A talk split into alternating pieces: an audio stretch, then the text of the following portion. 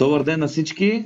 Казвам се Димо Господинов и започваме нашият епидемиологичен епизод на нашия подкаст Етикаст. Всички знаете, че в момента се намираме в извънредно положение. В света и в Европа върлува епидемия от вируса с не особено симпатичното име COVID-19 и съответно излъчваме и записваме от домовете си. Темата на днешния епизод е етика на пандемията, докъде могат да стигнат мерките срещу COVID-19. Аз съм Димитър Шалвърджиев, а наш гост от далечен Китай е Веселин Кулев. Веско живее извън България от 15 години, като в последните две години и половина е със семейството си в Шанхай с две малки деца. Възпитаник на Харвард, завършил 2011, економика и, и економист и по образование, а, но нека, нека той се представи. Веско. Здравейте! Смятам, че вие се справихте прекрасно с представенето. Аз само ще добавя, че а, всички мнения, които имам, са базирани на информация, която събирам, чета и съответно впечатленията, които имам тук в Китай, а, бидейки минал през а, карантина и през различни други неща, които се случват около мен.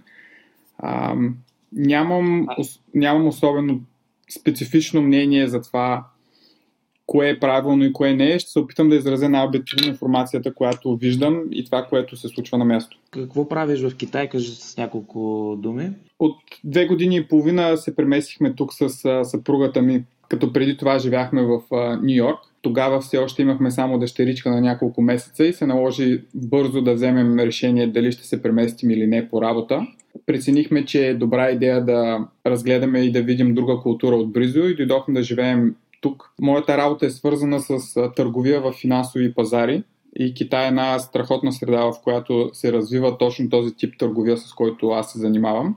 Иначе, както и вие казахте, съм програмист по образование. Последните две години и половина бяха доста динамични за нас.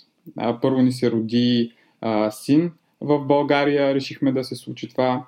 Имаше много пътуване напред-назад, много емоции, разбира се, но и в същото време успяхме доста да, да вникнем в а, тукашната култура. Съпругата ми говори вече много свободно китайски. Аз направих някои първи стъпки, но се спрях на поръчването на бира и насочването на такси. От, а, тъй като китайски не е нужен за моята работа, това трябва да, да подчертая. Аз работя с колеги, с които преди работехме в Америка и дойдохме да живеем тук до известна степен винаги първата година-две живот в Китай а, са много, много трудни за повечето хора, но за нас не беше така, тъй като ние общо взето живеехме в един балон, където сградата, в която живеем и хората около нас, всички говорят на английски, всички се опитват да ни помогнат, особено моите, моите колеги. Може би последната половина една година вече започнахме доста повече да навлизаме в а, местната култура, да имаме и повече приятели, които са местни китайци и също така годината преди това пък натрупахме доста известна доста и солидна база в това да разбираме как те мислят за някои неща, които за нас са доста различни, може би би ги нарекал странни. Изчетохме немалко книги, говорих, водихме много открити и свободни разговори с не, немалко приятели и лека по лека вече мога да кажа, че схващаме някои страни на обществото, а, които ако трябва да се върна на актуалната тема за вируса, се проявяват по един или друг начин. Много интересно за, за мен и всичко, което наблюдавам, със сигурност е, а, със сигурност е различно от България. Аз всъщност бях в България до преди 16 дни. Прецених, че при нас ситуацията беше малко по-сложна с това как трябваше да се движи семейството ми, но за това ще говорим малко по-нататък на 2 на 3 това, което правя в Китай. Работим, радваме се на децата, учим китайски, интегрираме се в местната култура и не на последно място намираме, разбира се, време и за спорт един за друг. Добре, това те прави много подходящ а, за темата, която а, ще обсъждаме днес, защото ти си и европеец, живял си в САЩ, имаш поглед да е в Китай. А темата, да напомним, това е етика на пандемията, докъде могат да стигнат мерките срещу COVID-19. Няколко думи за контекста на ситуацията, който предполагам повечето добре познавате, но все пак. В края на 2019 година в, Китай, в провинция Ухан, възникна нов вирус, който на 31 декември Световната здравна организация регистрира като нов, нов вид с происход от Китай. Първият случай в Европа и така избухна епидемията в, в Китай, която много бързо се разрасна. Първият случай в Европа беше в Италия на 31 януари, отново с происход Китай. В България първият случай регистрирахме на 8 март. А, към момента а, коронавируса се, така, се счита като едно от най-големите а, заплахи пред а, така, здравните системи, въобще здравето и оцеляването на човечеството. А, до момента има 308 хиляди случая и 13 069 от тях са завършили с а, смърт. А, нещо, което е важно да отбележим за Китай, че те са една от страните, за които се счита, че са овладели кризата, т.е. новите случаи спадат, а, включително и заболеваемост и смъртност. Тук няколко думи трябва да се каже, че примерно в Китай пациент 0 беше идентифициран в рамките на, на дни, бяха проследени стъпките му по минути. В Италия има съмнение кой е паци... първия пациент а, и се смята, че той е пътувал в Китай. А България мисля, че е една от малкото държави, в които няма а, изобщо дори а, яснота кой е първия пациент, защото двата идентифицирани случая в Плевен а, бяха на, на, на хора, които са общо били изолирани. Единият млад мъж, който не е пътувал в чужбина и другия, другата възрастна жена в пулмологична болница. Така че това малко дава и допълнителен аспект на, на въпроса за, за това как, който така или иначе ще обсъждаме, а, етика по време на пандемия, етика на личните данни, лични свободи. А, ясно е, а, че в а, България, например, а, проследяването а, е на много по-низко ниво, отколкото в развитите демокрации, което пък е на още по-низко ниво в сравнение с Китай. Само няколко думи за това как, какви ще са темите, които ще разгледаме при да започнем по същество.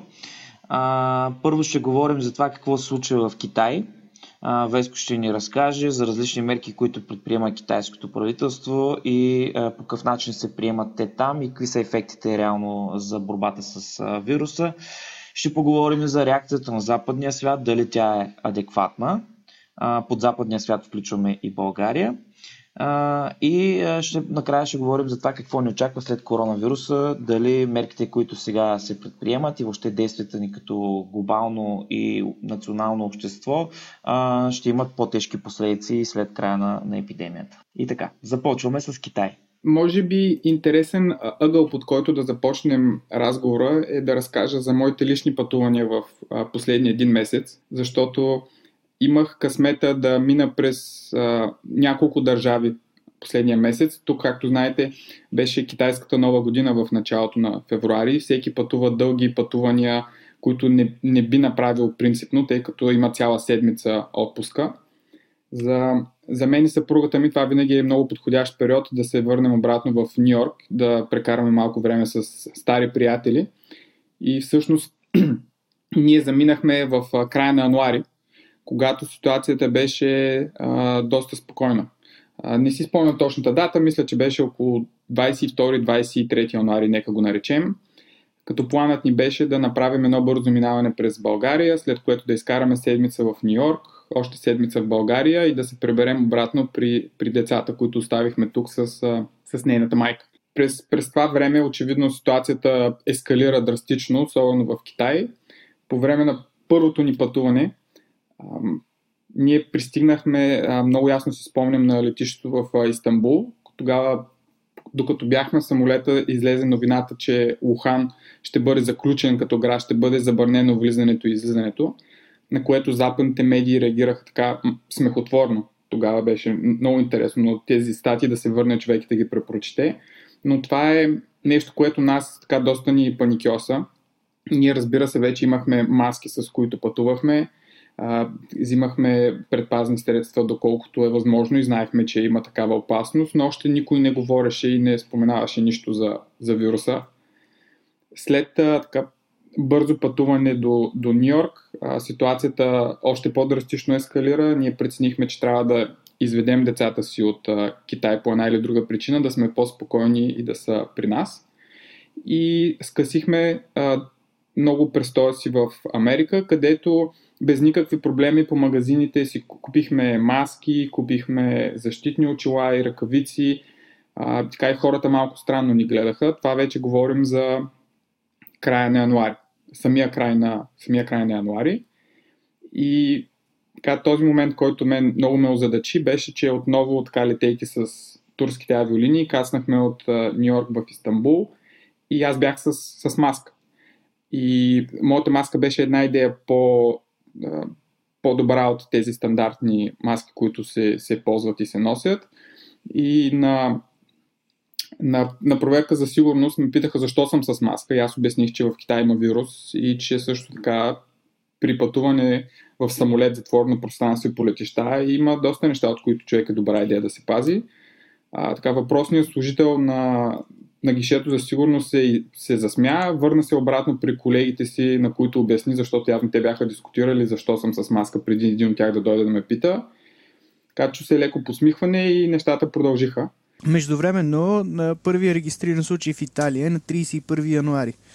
Така че малко, малко нещата в контекст а, да, да, да ги сложим, да. Предполагам, че си следил какви мерки се взимат в Китай, а, за да се ограничава и контролира разпространението на вируса.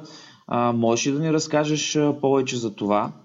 Добре. А, може да се движим така ретроспективно, ретроспективно по моите пътувания. Не, не мисля, че би било безинтересно за зрителите, защото във времето нещата бяха много динамични. В самото начало а, наистина аз и съпругата ми излетяхме, когато препоръките бяха за носене на маски. Знае се, че, че има вирус. Веднага се затвориха паркове и големи обществени заведения. Това значи някъде около 20, искам да кажа 20 януари, 20 и някой януари. Ресторанти все още не бяха затворени, но Ухан очевидно беше локнат няколко дни след това, което доведе и до затваряне на всички ресторанти, ограничаване на пътуване и много стрикно лимитиране на, на каквото и да е движение. Спекулацията тогава беше, че тъй като предстои китайската нова година и много от, много от а, хората се връщат по родните си места, дали да се видят с родители, дали да се видят с децата си в много случаи, защото е, така има едно поколение от няколко милиона деца, което бива гледано от прародители, докато родителите работят в големите градове в момента. И не можеха да ограничат в този момент заминаването на тези хора. Но в тази една седмица много от тях лека по лека те се бяха изнесли от големите градове. Шанхай беше празен седмица преди китайската нова година, която да отбележа, мисля, че беше по-конкретно между 2 и 9 февруари, нещо такова, мисля, че не съм сигурен точно. И града като цяло си беше празен. Нямаше много събирания, но мерките бяха много ясни и хората говореха за това активно всеки ден. Имаше дистанциране със сигурност и правила се спазваха. След като ние заминахме вече, тогава нещата ескалираха, забърниха се, затвориха се и ресторантите, затвориха се и много от по-големите молове и заведения, но ние това не го видяхме с очите си, ние само чувахме за него.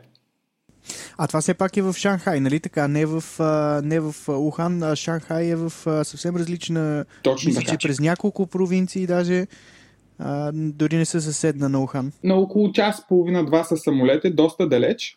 За перспектива, в, в Шанхай, когато ние заминахме, имаше два потвърдени случая. Шанхай е 28 милиона. А, когато няколко дни по-късно а, случ... потвърдените случаи бяха 20, това беше когато в цял Шанхай бяха затворени абсолютно всички заведения и ресторанти. 20 случая на 28 милиона град. И само да, да вмъкна в този момент, че в момента в България на глава от населението има повече случаи, изключвайки новите случаи от днес. А не съм имал време да, да чета новини. Говоря за, за вчера, когато мисля, че още бяха 140, искам да кажа. В Шанхай на глава от населението никога, дори в пика, не е имало толкова случаи, колкото има в момента в България, в един доста по-интегриран град, отколкото е нашата държава. И мерките бяха доста по-драстични от самото начало. Сега, на нас ни беше трудно да преценим тези мерки, защо се налага да са такива и какво, какво води до, до, до тази ситуация. но в крайна сметка евакуирахме, как грубо казано, децата си с едни от последните полети на авиокомпания, която излиташе от Шанхай. Говоря с едно прикачване за стигане до България. Не, не последен полет, принципно. И така с, ние се събрахме заедно с децата си в, в Истанбул, където прекарахме, където прекарахме седмица.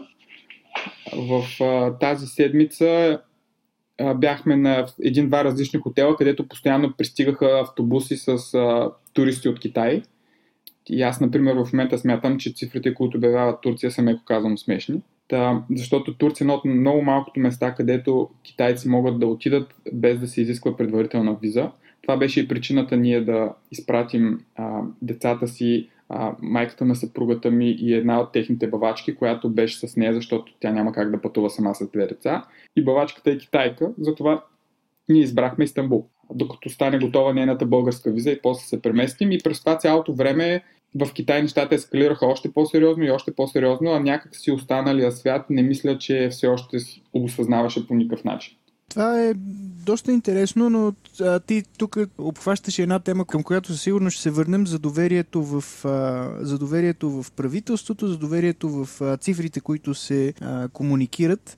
А, ние тук четеме, ето, например, а, в края на февруари излезе едно проучване на CGTN за това как а, са ползвали Big Data, за да се борят с, а, с вируса в Китай.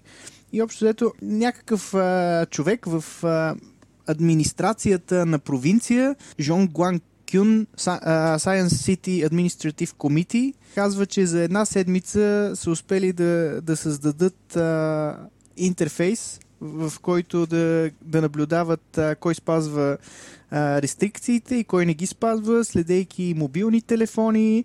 А, след това са успели да.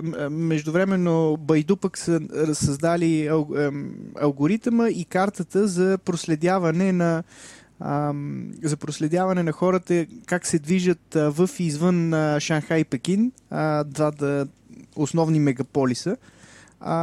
И общо ето на мене ми се струва, че това е малко несериозно да стане за една седмица, ако няма много сериозна подготовка. А, така че има ли, а, има ли някакви так, такъв тип а, готови масиви от данни? А, публично известно ли е това в Китай? А, до каква степен общо взето се простира следенето от корпорации, а и от държавата, защото а, едното, Байду очевидно е а, альтернативата на Google в Китай, обаче другото е държавна администрация, която за една седмица е готова с интерфейс за това кой къде ходи и какво прави, а, с кого се среща, а, базирано на, на данни, които е немислимо те да събират в Европа или в Штатите. Хубав въпрос наистина върху който и аз доста съм мислил и съм питал а, приятелици китайци тук. Преди да отговоря на него, само ще завърша с да не канибализираме разговор с моите пътувания. Исках да стигна до там, че мерките, които дори в момента се взимат, според мен не са достатъчни. И се надявам в някаква по-късна етап от разговора да стигнем до мерките, които се взимат в момента, за да се предпазят да се предпази Китай от това вируса да се върне обратно. Да отговоря конкретно на въпроса ти, мисля, че публична информация ли е, че всеки бил следен в Китай? Това отдавна не е въпрос. Не е въпрос нито за китайците, нито за всеки, който живее извън Китай. А, също е да, много важно да направя едно уточнение, че в Китай няма такова понятие като частна компания с такъв размер. Всяка, от, говоря за размерите примерно на Tencent или Baidu, които са тези две големи компании, които държат а, чат приложенията, съответно WeChat и Alipay, през които се следи в момента и се случва абсолютно всичкия контрол, за, за който ние говорим. Тези големи компании, те, бидейки толкова големи, имат, имат държавно участие, имат, имат много интеграции с администрацията на различни нива и те са длъжни да реагират по начини, по който администрацията иска, когато нещо трябва да се случи. Затова Китай е много уникален случай в много, много силна позиция да се справи с нещо като вируса. Не мисля, че има друга държава по света, която може да се справи по-добре с текущата пандемия. А ние тук чухме за а, мерки като това да се а, чрез мобилните устройства китайците да докладват а, температурата на тялото си, а, медицинското си състояние, за да могат властите сами да идентифицират а, кой е болен, кой а, е, представлява опасност за околните. Това, това вярно ли е и какво точно представляват тези мерки и хората не се ли съпротивляват на такъв тип намеса в личния живот? Напълно вярно е. Аз ще използвам отново случая, може би да се върна към, към моята лична история, за да отговоря на този въпрос. Когато аз пристигнах обратно в Китай преди 16 дни, това с което се сблъсках наистина ме очуди като ефективност на мерките и като тяхна строгост. Пътувах през Германия, където нито един служител на летището а, не мисля, че се отнасяше сериозно към, към ситуацията. Нямаше ръкавици, имаше маски от много от служителите, но общо взето до там. В самолета, в който се качихме на китайските авиолинии, само те изпълняват полети. Има от Париж един и един от Франкфурт. Нямахме право да сменяме местата си, въпреки че самолета беше пълен, за да може след това, да, ако има болен, да се проследи кой е стоял до него.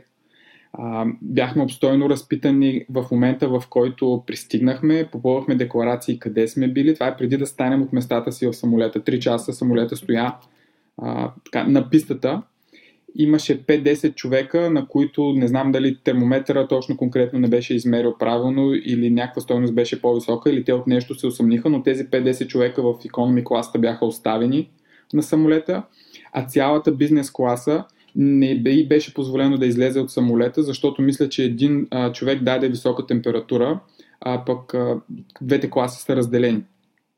Това, е, това беше само преди аз да видя дори всички други мери, които са се случили на, вътре в самото летище, и, и пак да подчертая, говоря за 6, преди 16 дни, на паспортен контрол абсолютно всички бяха с пълни хазмат костюми, с ръкавици, очила. А, в... След пристигането отново имаше до, по-обстоен медицински преглед, но отново взимане на температура. След което, когато се качих в такси с багажа си и пристигнах в комплекса, в който живея, бях длъжен да се регистрирам в комплекса, в който живея с две апликации, а, които са отново през въпросния WeChat и въпросния Alipay. Едната апликация беше държавна, където отново обяснявах откъде съм пътувал, къде идвам, какво правя, връзка с мен. Другата беше местна на, на ниво а, Шанхай, където отново попълвам подобна информация.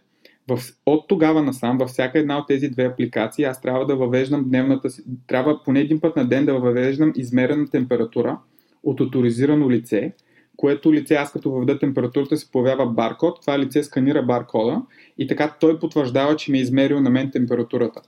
Тези въпросни авторизирани лица или така да ги наречем наблюдатели, има по един такъв наблюдател в абсолютно всеки един жилищен комплекс.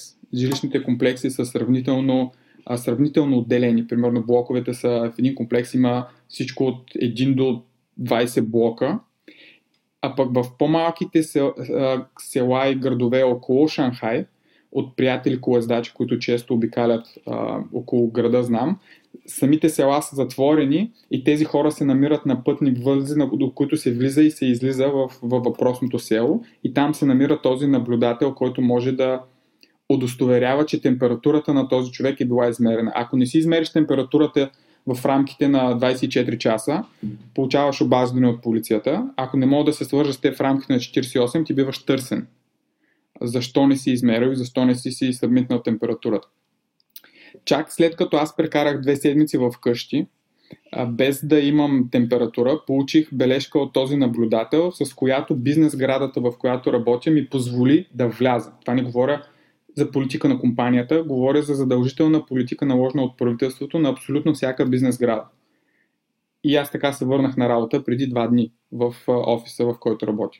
Това беше преди 16 дни. В момента тези мерки са още по-строги, но за тях ще говорим малко по-нататък. Да, вярно е да отговоря накратко на въпроса, който ми зададе. В а, същата статия, впрочем, а, ставаше въпрос за това, че Cyberspace Administration of China а, планира законодателство, което все пак а, да ограничи това следене.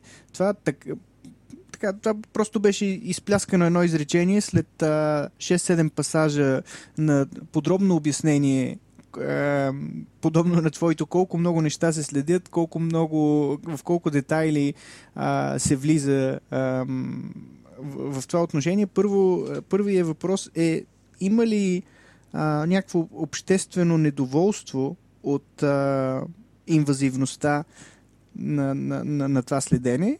Има ли действително някакви мерки и планове а, това следене, ако не ограничено, то поне да бъде по някакъв начин регулирано, т.е. да бъде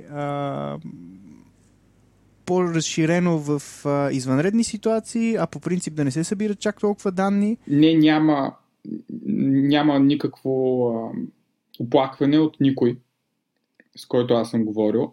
Напротив, хората са доста солидарни с абсолютно всички мерки и много строго изпълняват всяка препоръка, която получат. В деня, в който беше казано да не се, да не се излиза примерно по парковете, които все още не бяха официално затворени, хора в парковете нямаше. Това защо се случва така, ние можем сигурно часове да говорим за култура, за мислене и за всякакъв друг тип а, ефекти, които могат да, да, да са като различни слоеве на, на това действие. А относно мерките да се скалира назад, аз не мога да дам коментар за нещо, което е, звучи толкова глобално. Аз не мисля, че Китай се движи в посока да се улекотят мерките на следене на граждани и информация. Напротив, аз мисля, че посоката е обратна. Като също искам да за секунда да подчертая, че се опитвам да дам само факти за това какво аз виждам и какво се случва тук и, и силно се опитвам да не давам лично мнение, което принципно е против този модел на пълен контрол. Аз ще, аз ще вметна и ние ще стигнем до тази тема, но аз мятам, че бих избрал пълна свобода и ефекта на това държавата да не може да се справи с нещо като а, COVID-19, отколкото а, прекрасна позиция, в която е Китай да се справи с този вирус и всички недостатъци, с които идва държава, държавата да бъде въобще в тази позиция. Може ли да кажеш, ако имаш някаква идея или ако това нещо се говори, дали е, има истина за, за, за твърденията, че м, реалните, а, реалният брой на заразените в Китай се крие а, или, или се крие, или всъщност не се измерва точно. тук в България се, а, включително в България се появи така един епидемиолог, който каза, че Китай а, укротиха епидемията не заради мерките, а заради това, че а, се е случил тъй наречения имунитет на стадото, при който твърде много, повечето хора са преболедували и вече имат а, имунитет и затова сега Китай е, е контролирал, е ограничил в момента епидемията. Мислиш ли, че е възможно нещо такова? И да, и не, но самото мнение на конкретния епидемиолог, без да го опознавам и да знам точно какво е казал, звучи несериозно несериозно е да твърдиш, че повече от милиард човека вече са го изкарали този грип и затова болниците в момента са доста добре и не са препълнени. Относно първия въпрос за, за, за това дали цифрите се крият, той според мен трябва да бъде разбит на, на, на три части. Първата е, когато се случват зараза с такъв размер, ти реално въобще някога знаеш ли какви са цифрите. И анализ на подобни вируси, които са минавали през, така нека ги наречем, отворени държави, като Америка, цифрите по време на вируса са едни, години по-късно, когато се направи анализ, се вижда, че цифрите трябва да се умножат по 2, по 3, за да се разбере реално колко биха били заразените, защото не всеки може да бъде тестван, не всеки разбира, че му се случва, особено за вирус като COVID-19, който преминава без симптоми. Тоест, Цифрите със сигурност не са реални, защото никой не знае колко са. Втората част на въпроса е дали всичко, което китайското правителство знае, изнася публично като информация и аз вярвам, че това беше така. Те имат един изключително тежък, а, така, имат една обицана охото от 2003 година, когато през тукашния район минат така наречения SARS вирус, където ситуацията беше подобна. От гледна точка на това, че в началото е била открита доста информация и тук със сигурност в началото е била открита доста информация по много нелеп начин, но това е функция на системата, в която различните държавни чиновници трябва да оперират. Но в момента, в който се призна, че има проблем и се извадиха цифри и излезе президента им и каза, който укрива цифри ще бъде, ще бъде наказан, защото е престъпление. Аз не смятам, че някакви цифри бяха скрити. Аз смятам, че те казаха всичко, което знаят и което имат като цифри. Последния гъл, който искам да завърша е, имаш ли достатъчно тестове, за да кажеш колко са реалните цифри? Защото ти в момента ние можем да спорим в Италия колко са реалните цифри, дори в Нью Йорк, където в момента вече няма достатъчно тестове. Затова е много важно да, раз, да разделим въпроса на три части. Има ли достатъчно тестове, за да знаем? Казва ли се наистина всичко, което се знае? И последният аспект, който е на теория, ти въобще можеш да знаеш колко са болните. Добре, да обобщим, според теб Китай се справи с, или за сега се справя с епидемията благодарение на мерките и високата си организираност. Така ли? А, абсолютно. Аз, аз вярвам в високата организираност и, и мерките. А, мерките бяха драконовски, хората ги изпълняваха, намери се начин, болниците със сигурност бяха препълнени, но като изключим, ако махнем Ухан и провинцията, а, всъщност останалите градове реагираха изключително адекватно и а, един ъгъл, който може би няма да имаме време да дискутираме, той е много интересен, ако засегнем какво се случва в Америка, но местната власт, доколко, доколко е работа на местната власт и доколко е работа на държавата да се справя с тези неща, е много интересен конфликт и в, в Китай има много повече местна власт, отколкото един човек отвън си мисли и местната власт реагира много адекватно. Държавната може би не толкова, но местната власт реагира много адекватно. Ами, нека да го разгледаме. Това е доста интересен въпрос, защото исторически а, тоталитарните режими, особено тоталитарните режими, произходили от комунизъм, а, не са или, или свързани с комунизъм, или както да го наречем, а, са ноторно известни с това, че а, укриват данни първо и второ, че а, са неефективни, когато трябва да се взимат решения бързо. Тоест, а, местните власти очакват централната власт да вземе решение, а централната власт никога не може да вземе адекватно решение а, при непълна картина, а, доставена от местните власти. Как а, стои този въпрос в Китай и според тебе, нали, ако трябва малко да сложим нещата в контекст, свързано ли е това с а, това, че маоизма философията на маоизма е доста по-различна от а, философията на, да го наречем, съветския комунизъм или тоталитаризъм. Има един ключов момент в въпросът имаше две части. Първата беше с а, местна власт и държавата какво прави. Според мен този, този конф...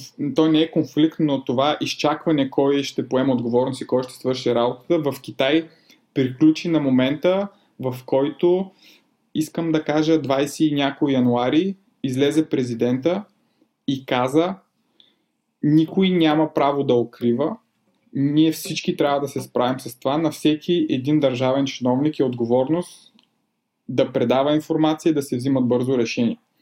От този момент, според мен, вече нямаше конфликт между, между тези две структури и те работиха в пълен унисон. Взимаха се много бързо решения на експертно ниво от държавата, които местните власти имплементираха. Дори много от тях избраха да имплементират още по-строги мерки от това, което беше, беше, беше издадено като държавна власт. За моизма не мисля, че съм подготвен да говоря за тази тема. Тя е доста дълбока и със сигурност няма да, няма да ни стигне времето. Има го и други ъгъл, дали като, а, като философия, те са по-изпълнителни, затова примерно се е случило така, че като на тях им се каже не излизайте, те не излизат, докато в западните държави примерно не се спазва толкова, толкова, а, толкова крайно това, това мнение. Нали? Този тип кон, конфуциански ценности или азиатски ценности, които много често се аргументира и, и економически им успех, аз, аз не мисля, че са толкова важна част от конкретната криза. Мисля, че всъщност решенията бяха взети много бързо и нехарактерно за такъв тип комунистически модел, всъщност те бяха и много ефективни. Но отново искам да направим разликата, че 20-30 години, е, когато държавата строи апарат, който апарат има друга цел, но в конкретна ситуация може да се използва и много ефективно, за да се справи с такъв тип епидемия, аз не мисля, че трябва да му се дава допълнителен кредит на тази система, защото тя по един или друг начин пък е, е навредила по други начини за тези 20, 30, 50 години, които ние няма как да измерим. Да, китайците се справиха, те ще се справят невероятно добре, почти няма да го има вируса. В момента всички, които идват от чужбина са под задължителна карантина, биват тествани като кацнат и от кацане до стигане до вкъщи са едни 24 до 30 часа, в които ти биваш тестван, сложен в изолация, в отделен специализиран хотел. Първи бърз тест, ако излезе положителен, тогава се прибираш в домашна карантина с датчик на вратата и си длъжен да стоиш две седмици вкъщи. Те ще се справят и, и, всички трябва, и всички ще са впечатлени, но аз мисля, че не трябва да се захласваме по тази реакция на фона на цената, която е платило обществото за 20-30 години. Чудесен преход към а, следващата част от нашия разговор, защото очевидно а, справянето с а, тази епидемия много зависи от а, културните и политическите особености на различните общества.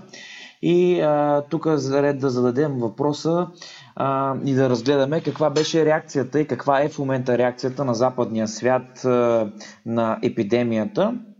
Както казахме, в края на януари месец вирусът пристигна в Европа. Първоначално не му се обърна много внимание, преди нещата в Италия да ескалират. И в момента а, картинката е следната. Е с Европа и с а, САЩ. Изваредно положение е обявено в а, множество страни. Италия, Испания, Франция, България а, и редица други, в САЩ включително. А, в Унгария дори обявиха изваредно положение до края на годината. Там според мен Орбан просто използва случая, за да а, те са си в изваредно положение от, от преди това. Европейската комисия предвиди план, така или предложи план за справяне с кризата с редица економически мерки. В България сме в изваредно положение от 13 март, т.е. при миналата седмица в петък, а последния петък пък се прие закон за мерките срещу изваредното положение. Доста от тези мерки бяха така а, нали, успорвани, а, за някои недостатъчно тежки, за повечето хора твърде тежки, неадекватни. Действително има доста мерки, които са спорни, особено от економическия пакет, но да не се фокусираме твърде много върху тях. Тук само ще използвам момента да, да отговоря Брето от нашия от нашата социална мрежа задава въпрос допустим ли е отказ от правосъдие по време на криза и дали имаме информация в страни, в които да се суспендира правосъдието. А, има. А, има такива страни. В Италия въобще са затворени съдилищата, не работи правосъдната система. В Ирландия не се образуват нови дела. Но Нали, това е такъв а, а, а, пример само за много мерки, които се приемат в а, Европа. А, въпросът е в случая а, към Веско. Веско, считаш ли, че а, реакцията на Западна Европа и първоначалната, и тази в момента е адекватна? А, особено с оглед, е, има преди под Западна Европа и да включим направо западния свят, в който влиза и САЩ. А, ти си живял там, а, следиш отблизо ситуацията а, и въобще смяташ ли, че се реагира адекватно? Как, как имаше в, в Фейсбук наскоро една шега, че всичките ми приятели бяха експерти по програмирането вчера, днес са вирусолози или нещо подобно. И, не мисля, че мога да дам а, мнение, което да, да е коректно. Времето ще покаже дали реакциите са адекватни и според мен времето ще покаже, че реакциите не са адекватни, но за да са адекватни, реакциите ти трябва да са толкова крайни, че няма политик, мисля, който би се съгласил да вземе, да поеме този риск. В, когато някой е избран с мнозинство, той трябва в общия случай да мисли за преизбирането си. Непопулярните мерки са прекалено рисковани. Не е в интерес на човека, който взима решение да въведе тези непопулярни мерки, а може би времето ще покаже, че те са единственото, което е можело да предотврати криза в по-голямата част от западния свят. Това е краткият ми отговор. Това, между другото, поражда няколко въпроса. Единият въпрос е предвид всичките рестрикции, предвид това, което каза за политическата система, не е ли по-разумно да се опитаме да изградим стаден имунитет колкото може по-бързо и просто да пазим уязвимите групи? А, базирано, разбира се, на лимитираната информация, която имаме за вируса до тук и, на, и, и на временната си преценка. И втория също много мащабен въпрос а, е това прави ли а, западния модел на демокрация несъвместим с оцеляване в а, такива екстремни ситуации? Ако искаш дай да започнем от първия въпрос, а, бе, нали, с оговорката, че а, ние просто си говорим като странични наблюдатели, без да а, имаме претенции за някакво експертно мнение, но все пак и като а, и като наблюдатели с а, разбиращи от данни. Мисля, че един от големите проблеми в момента е, че хората, които разбират от медицина, не разбират от данни, пък хората, които разбират от данни, не разбират от медицина, а епидемиолозите в света са толкова малко, че а, хората забравят да ги питат и, и, и те са всъщност истинските експерти, които разбират и от двете. Та, а, обратно на въпроса, стаден имунитет не е ли, не е ли добро решение? Изключително съм съгласен с а, последното нещо, което което добави и то е, че епидемиолозите повече трябваше да ги слушат хората от самото начало със сигурност и да са в позиция те да взимат решения, не само да дават съвети на, на политици и а, губернатори в случая в Америка. Не, не знам, не знам достатъчно за, за този. Не мисля и, че се знае достатъчно за вируса, за да се разбере дали това, това би било успешна стратегия предполагам с времето ще се разбере. Това, което, единственото мнение, което бих си позволил да дам от гледна точка на държавите трябваше да направят повече хикс, може би е, че а, според мен държавите трябваше по-рано да задължат бизнеса да работи в унисон и да се подготви за това, което предстои. Много е трудно една държава да каже на хората си, когато още няма болен, заключваме всички по вкъщи. Много непопулярно би било. Много непопулярно би било на, на, един, на, една, на един държавен служител да реши да ограничи пътувания и всякакъв друг тип остри мерки, но със сигурност би било смислено да, да се работи по планове за създаването на повече ресурси от тези, които на всички им е ясно, че ще бъдат нужни неща като маски, костюми, въпросните вентилатори, за които се пише и коментира доста често в България и по света. Странно е, че държавите помежду си, Европейския съюз като съюз или отделните държави, които имат капацитет, не са тръгнали малко по-рано да, да работят заедно с, с индустрията, както се случи тук. Тук имаше абсолютно пълен мораториум върху износ на тези неща с много строги забрани и заплахи за затвор. Бяха предоставени специални условия на хората, които работят в тези фабрики, тези фабрики да не спират да работят. И в момента вече Китай до такава степен се възстанови, че се изнасят много сериозни количества от всички нужни облекла, медикаменти, медикаменти всъщност не мога да коментирам, защото не съм запознат, но машини и облекла, за да се помага на останалия свят. Свързано ли е това в крайна сметка и с опита от SARS-1? Сега това официалната денотация на, на COVID е SARS COVID-19, така че това си е, това си е горе-долу втори епизод. Но SARS-1 удари най-много Хонг-Конг, Тайван и Китай а, преди едно десетилетие почти. Така че може ли да твърдим, че са научени някакви уроци от а, режима тогава и бихме приели, че когато има SARS-3 и в Европа, и европейците ще го приемат много по-сериозно и мерките ще бъдат много по-организирани или смяташ, че просто в а, нивото на организация в Китай, а, централно регулирано, но и контролирано, а, за сега няма альтернатива в световен мащаб? С други думи, аз съм да добавя към въпроса на Митака, дали на европейците ни липсва не толкова държавна организация, колкото социален опит и традиция за справяне с вируси и когато го натрупаме евентуално след коронавируса, да успеем да се справим дори и в демократични условия. абсолютно смятам, че това е, това е проблема, да. социална солидарност, аз би го нарекал че, че липсва много в европейските държави, през които SARS не мина. Тук, тук си го спомнят. Китайците си спомнят SARS, говорят за него още в самото начало, когато все още имаше примерно десетки, може би да кажа много ниски стотици случаи в, в Ухан. тук се говореше за SARS, те си спомняха как са били под карантина тогава и вече един път бяха изживяли страха от това какво, в какво може той да прерасне.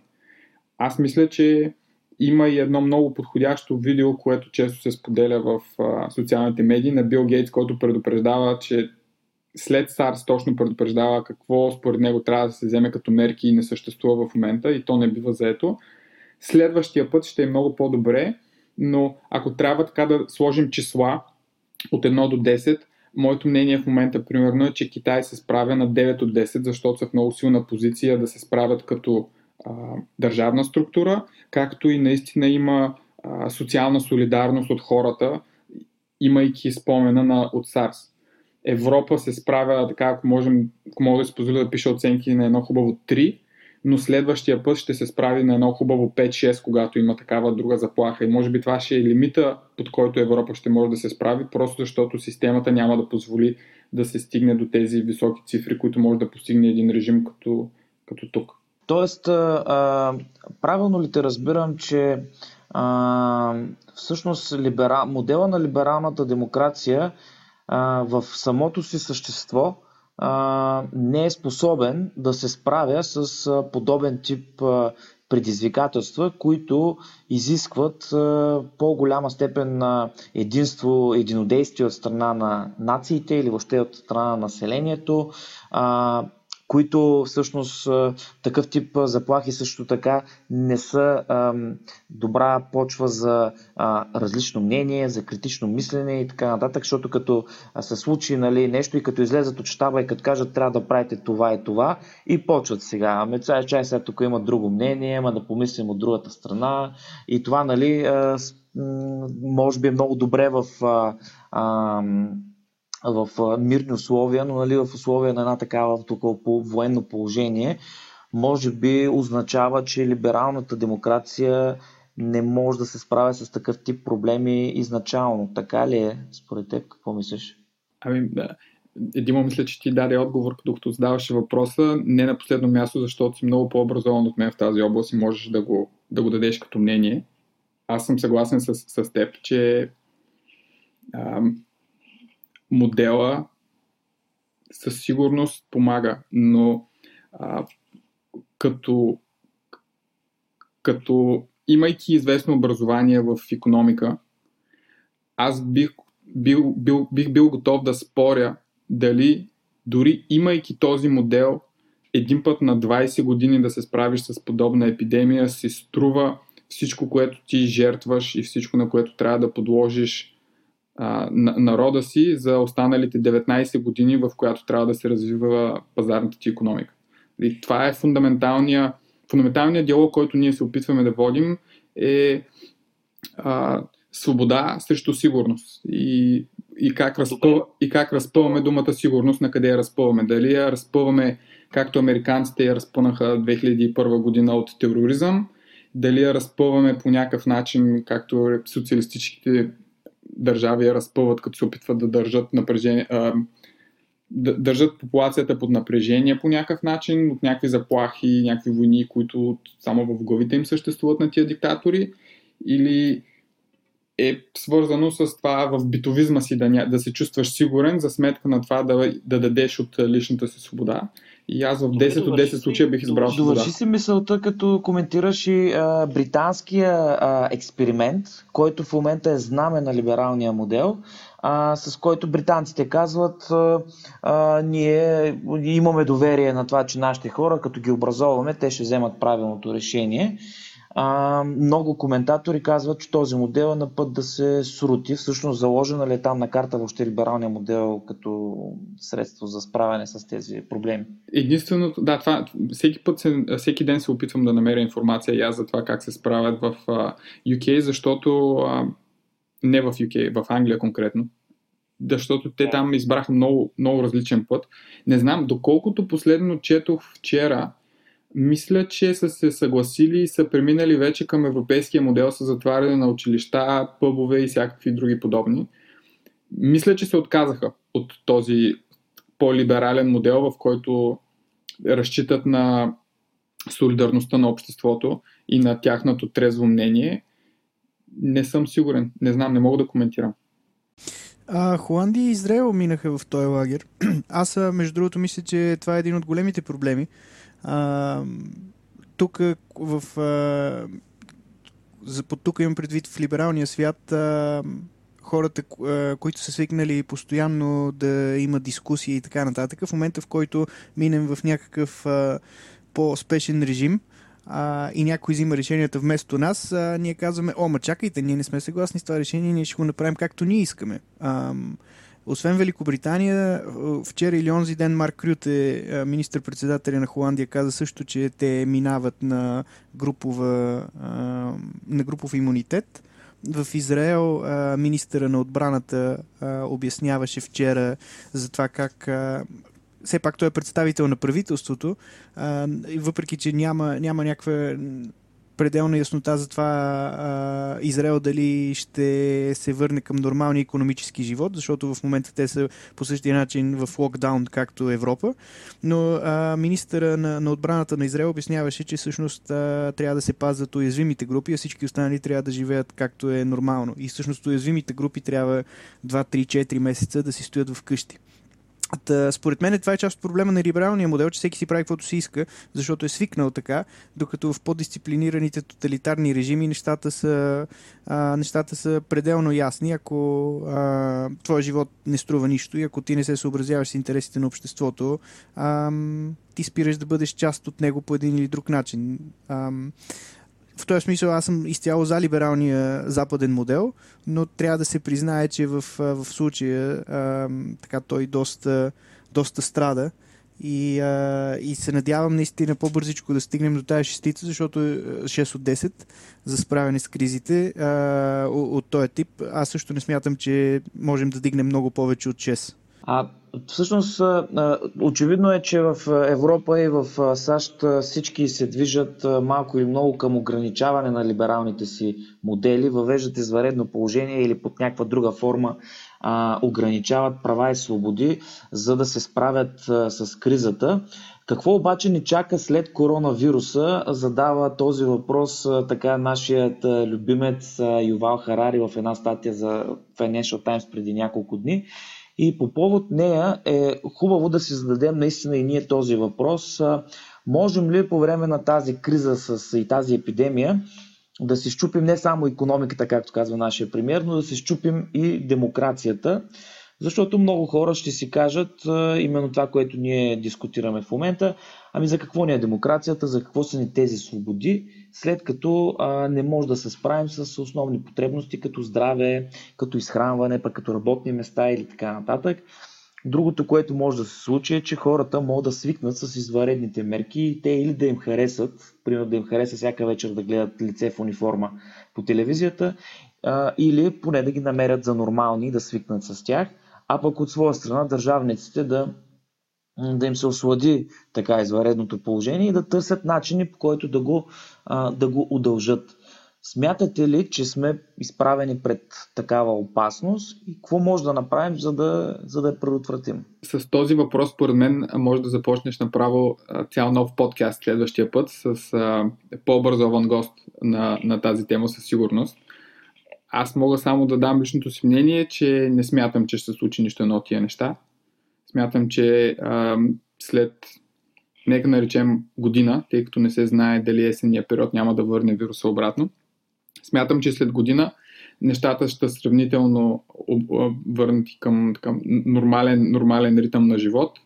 Доста хора вече ще имат обицана охото и следващия път ще бъде реагирано по-адекватно в, в личен план и така като обществото ще е по, по-отговорно не мисля, че би се щупила чак демокрацията. Относно аргумента с економиката, така, а, има един представител на а, не член на изпълнителната власт, който върви и казва, че а, економиката няма смисъл, ако няма хора в нея.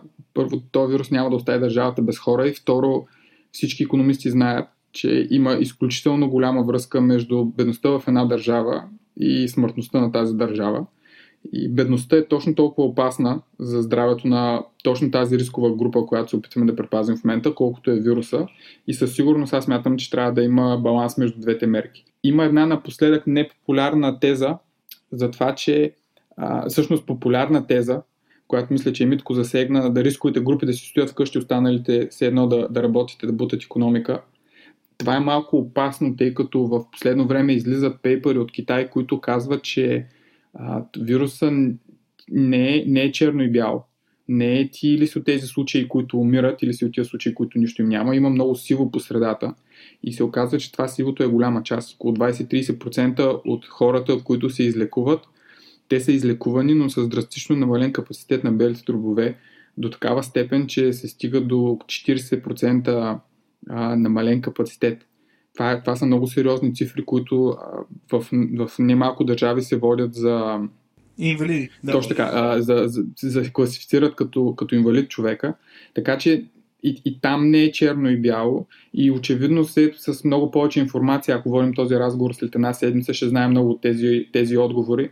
Но за момента аз мисля, че мерките са, са смислени и да отговоря набързо, не, не смятам, че хората ще им хареса диктатурата особено много и че това ще промени мисленето им към демократичния модел. Аз вярвам, че всички ще си сетят много бързо, че това за, за един път на 20 години да си в позиция да се предпазиш от някакъв такъв страх, не струва останалите 19 години а, по-различен начин на живот, Смяташ ли, че економиката има какъвто и да е шанс, освен рецесия, след а, като приключи извънредното положение? Супер. На, на един час стигнахме до тема, по която мога да дам смислено мнение. образовано. Не, твоята скромност, твоята скромност прави впечатление, но а, трябва да забравиш, че в крайна сметка а, ти си човек, който има, разсъждава по много теми и може да не си официално квалифициран по темите, които говорихме до момента, но смятам, че мнението ти беше много интересно. Но твоята скромност наистина е така поучителна доста, според мен. Не, не, човек трябва да прави много сериозна разлика между това, кога чете информация, има капацитет да я асимилира и просто я препродава, я, я предава, кога я интерпретира и кога всъщност надгражда над информацията, която има с някаква теза. Затова в началото на разговора аз се опитах да представя основно моите впечатления и, и какво аз видях с очите си, прибирайки се тук и какво чух от хората, които са около мен за, за самото справяне. За и, економиката няма друг изход, освен доста дълга и притеснителна световна рецесия. Тази рецесия не се готви от днес от вчера. Чакаше се тригър, чакаше се повод, извинявам се, за да може за да може а, много различни пазари, които въобще не се намират там, където трябва да се намират от към стоености, да слязат в нива, които са обозрими, смислени и дългосрочно могат да бъдат поддържани. В, в моята индустрия се смяташе, че този тригър евентуално ще настъпи, когато станат, когато демократ евентуално спечели американските избори през ноември. Защото те са така по партия, която не е толкова добра за финансовия пазар, колкото, колкото биха били републиканците, включително и Тръмп като представител на републиканците. Сега, това, че настъпи този тригър по-рано, изненада всички. Аз мятам, че тази криза ще продължи. Аз мятам, че тя ще е доста по-дълбока, отколкото си представят хората в момента. И мисля, че вчера слушах по новините за имаше предположение, че 25 милиона човека по света ще останат без работа, а за сравнение 2008 година кризата са останали 22 милиона човека без работа и честно казвам се изсмях. Аз мятам, че първо тези цифри са много по-низки, отколкото ще бъдат и като цяло очакваме свиване на потреблението основно, което ще доведе до а, deleverage, извинявам се термина, не ми е очевидно как да го преведа на български, ще доведе до сваляне на, Дефлация? на потоко, на сваляне на търговията по много параграфи, които ще свалят както индекси, ще намалят приходи, ще има доста предприятия, които трудно ще се справят в текущите условия. И нека не забравяме, че в момента тече една изключително интересна война между Саудитска Арабия и Русия за цената на петрол. Това малко остава незабелязано, но тази война започна преди около седмица и Саудитска Арабия смята да води тази война около две години. Това ниската цена на петрола, комбинация с всичко останало, което се случва, ние поне в фонда, в който работя, се готвим за така много хубава, дълга, дебела криза. И аз се наричам хубава, защото тя е, а, тя е циклична и е нужна. Има кризи, които са Делевериджването на една економика е циклично. То трябва да се случва всеки 8, 10, 12 години.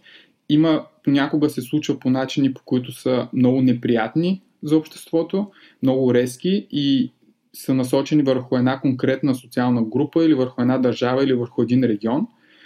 Грубо бих нарекал тази конкретна криза, която идва малко по-хубава, защото тя ще е глобална което значи, че няма да има толкова силен дисбаланс и няма да бъдат подложени под съмнение някои други много по-важни, много по-важни модели. Например, ако тази криза диспропорционално беше ударила Европа, много хора биха се замислили в смисъл на Европейския съюз.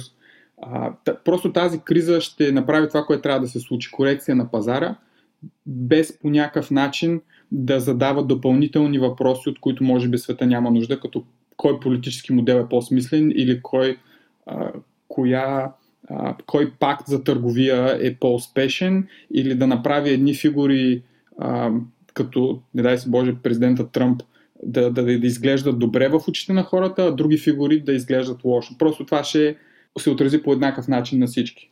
А, мислиш ли, че а, инструментите за регулация те не са точно регулация, ми за намеса на, на централните банки вече са изчерпани, при положение, че а, лихвените проценти в Европа са около нулата на ЕЦБ, а в Штатите Федералния резерв а, много бързо настига такива нива. Мисля, че в момента е 1 или 1,25, нещо такова. А, защото общо ето в, в условията, в които ти каза, едно, едно от а, лесните решения е да се понапечатат малко пари, да се стимулира предпри... предприемачество и да се дигне по този начин а, а, потреблението. А, и понеже вече няма много-много на къде да се дига, т.е. да се печатат пари и да се сваля а, лихва, а, какви са другите, а, другите възможности? Е, колапс на, колапс на економиката на тия нива и рестарт на 20% по-низки нива ли е това, което трябва да очакваме? Или ти очакваш? И изключително силен въпрос. Да. И точно така.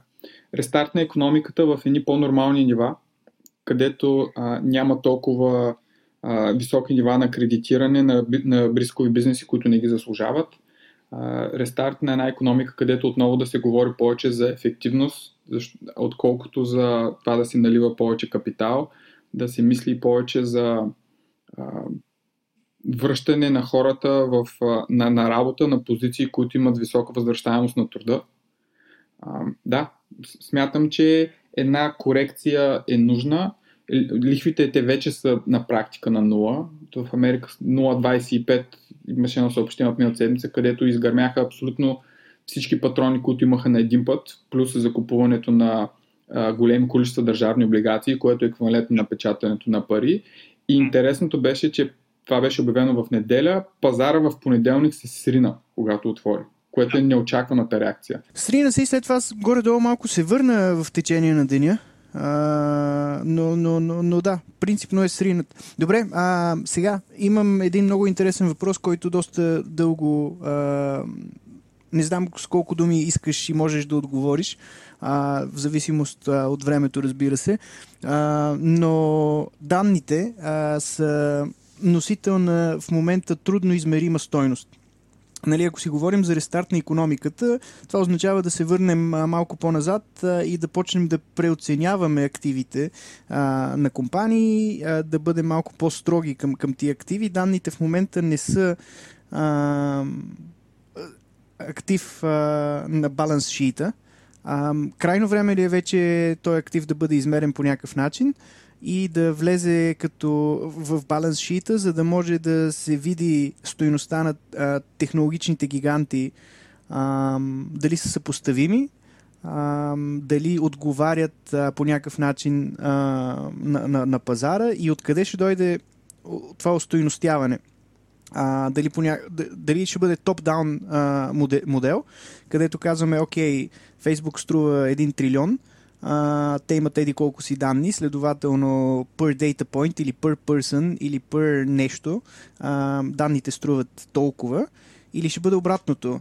А, ние имаме толкова данни, данните на човек а, горе-долу на годишна база струват примерно 200 долара. А, Фейсбук е събрал данни, които може да продаде за еди колко си милиона, следователно истинската стойност на, на, на Фейсбук не е 1 трилион, ами не знам, 100 милиарда или а, 10 трилиона? А, от, отново супер въпрос и отново цяла тема за нов подкаст. Не мисля, че ще се случи това толкова бързо. Да, хората имат проблем с това да слагат цена на определени неща. А, на човешки живот, на свободата си, на личните ти данни. Нали? Това са такива неща, които не, дори пазара се притеснява да каже те колко струват и пазара винаги ще продължи да ги, принцип, да ги дава индиректно. Да. Стойността на всички компании, които притежават а, хора, данни на хора, въпреки че ние говорим за огромни компании, които струват а, а, стотици милиарди, да не забравяме, че общата им стоеност въобще не е толкова голяма в контекста на една цяла економика. Всички технологични гиганти, които разполагат с личните ни данни, всяка една такава компания събрана по света, това все още са а, доста а, единично число проценти от всичкото, всичката пазарна стойност на, на компаниите. Нали, нека не забравяме, че в економиката тя се гради от компании, които произвеждат, има индустрия, има компании, които произвеждат консумативи, потребление, бизнес, които произвеждат други бизнеси. Няма да се случи там дори да се случи някакво свръхпреоценяване и да се смени модела, по който се прави с тия компании, това не е нещото, което ще направи огромна и фундаментална разлика за общата економика за следващите 20 години, защото нито ще им увеличи валюто с толкова, че ние като потребители, които живеем нормален живот, ще го усетим, нито ще го намали по някакъв начин, по който нашите ни въздейства. Тоест въпросът е хубав, но според мен той е теоретичен по-скоро, а не толкова свързан с това как ще се излезе в кризата, колко ще стои в нея или кога ще влезе в следващата. А, добре, а, Веско, ти така си а, м- дете на глобализацията, ако мога така да кажа, космополит човек. А, мислиш ли, че а, глобалното сътрудничество а, пострада или обратното то се укрепи по време на кризата? Защото виждаме, а, реално погледнато, затворените граници са, колкото по-дълго време продължат затворените граници, те са всъщност знак за обратното, за разпад на глобалното сътрудничество. От друга страна, нали, имаше някаква.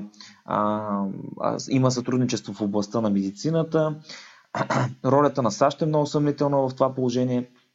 Как виждаш нещата по отношение на глобалното сътрудничество? На къде върви света, особено след тази криза с коронавирус? Той света не върви на добре. Глобализацията няма добри години от последните 4 години заради въпросния американски президент. Но този вирус със сигурност не помага. Но все пак неговия ефект е 20% от ефекта на това, което успя Тръмп да постигне в така разрушаване на този глобален модел. Съвсем друга теза е доколко хората са съгласни, че трябва да го има или не трябва да го има, но директният отговор на въпроса е аз мятам, че вируса със сигурност има негативно влияние в тази насока, но това влияние дори не е близко до други фактори, които а, се случват последните години. Например, да отговоря по друг начин, изборите ноември месец за американски президент ще имат много по-голямо влияние за това на къде ще върви глобализацията, отколкото това какво ще се случи и дали колко време ще бъдат, стоят затворени границите в Европа и по света. Аз а, мисля, че поизчерпахме а, темите, които имаме за разговор. Ние не само ги изчерпахме, ние генерирахме поне още 5. Да, аз мисля, че, аз мисля, че също генерирахме 5. Но така винаги става, че а, се отклоняваме от общата тема и а, също така сме благословени да имаме интересни събеседници. Благодаря ти много за това, че беше с нас а, днеска. А, Благодаря. И, и, и за това включване от а, далечен Китай. Благодаря ти, аз Веско. А, това беше Етикаст, а, където днес си говорихме за, за етика на пандемията да обобщя с а, как, до какво стигнахме. Прегледахме положението в Китай. Мнението на нашия гост, така обосновано и аргументирано е, че Китай успява да се справи с кризата благодарение на добрата си организация, дисциплина и мерките, които прилагат. Това не е някаква случайност или не е имунитета на стадото. Прегледахме какво се случва в Европа. Виждаме, че в общи линии отиваме всички към режим на ограничения с ограничаване на основни така, човешки права, а, с някои изключения, за сега само като заявки и като експерименти. И какво ни чака след коронавируса? А, може би, аз тук моето мнение е, че а, демокрацията малко или много ще пострада, макар и да нямам, нали, да споделям мнението на Веско, че няма да бъде така апокалиптично и да, да, така, да отпадне съвсем. А, но със сигурност трябва да сме внимателни, като предприемаме каквито и да е мерки за това да не би да натиснем бутон, който след това а, ще стартираме процес, който след това не можем да, да обърнем. И според нашия гост ни чакат тежки економически моменти по-дълго, отколкото ще продължи кризата с коронавирус. Това е от нас. Слушайте ни в любимата си платформа, абонирайте се за останалите епизоди или ни пишете на info.eticast.net. Благодаря ви за това, че бяхте с нас и се пазете, останете си вкъщи, бъдете здрави и вярвайте в това, че нещата ще станат по-добре.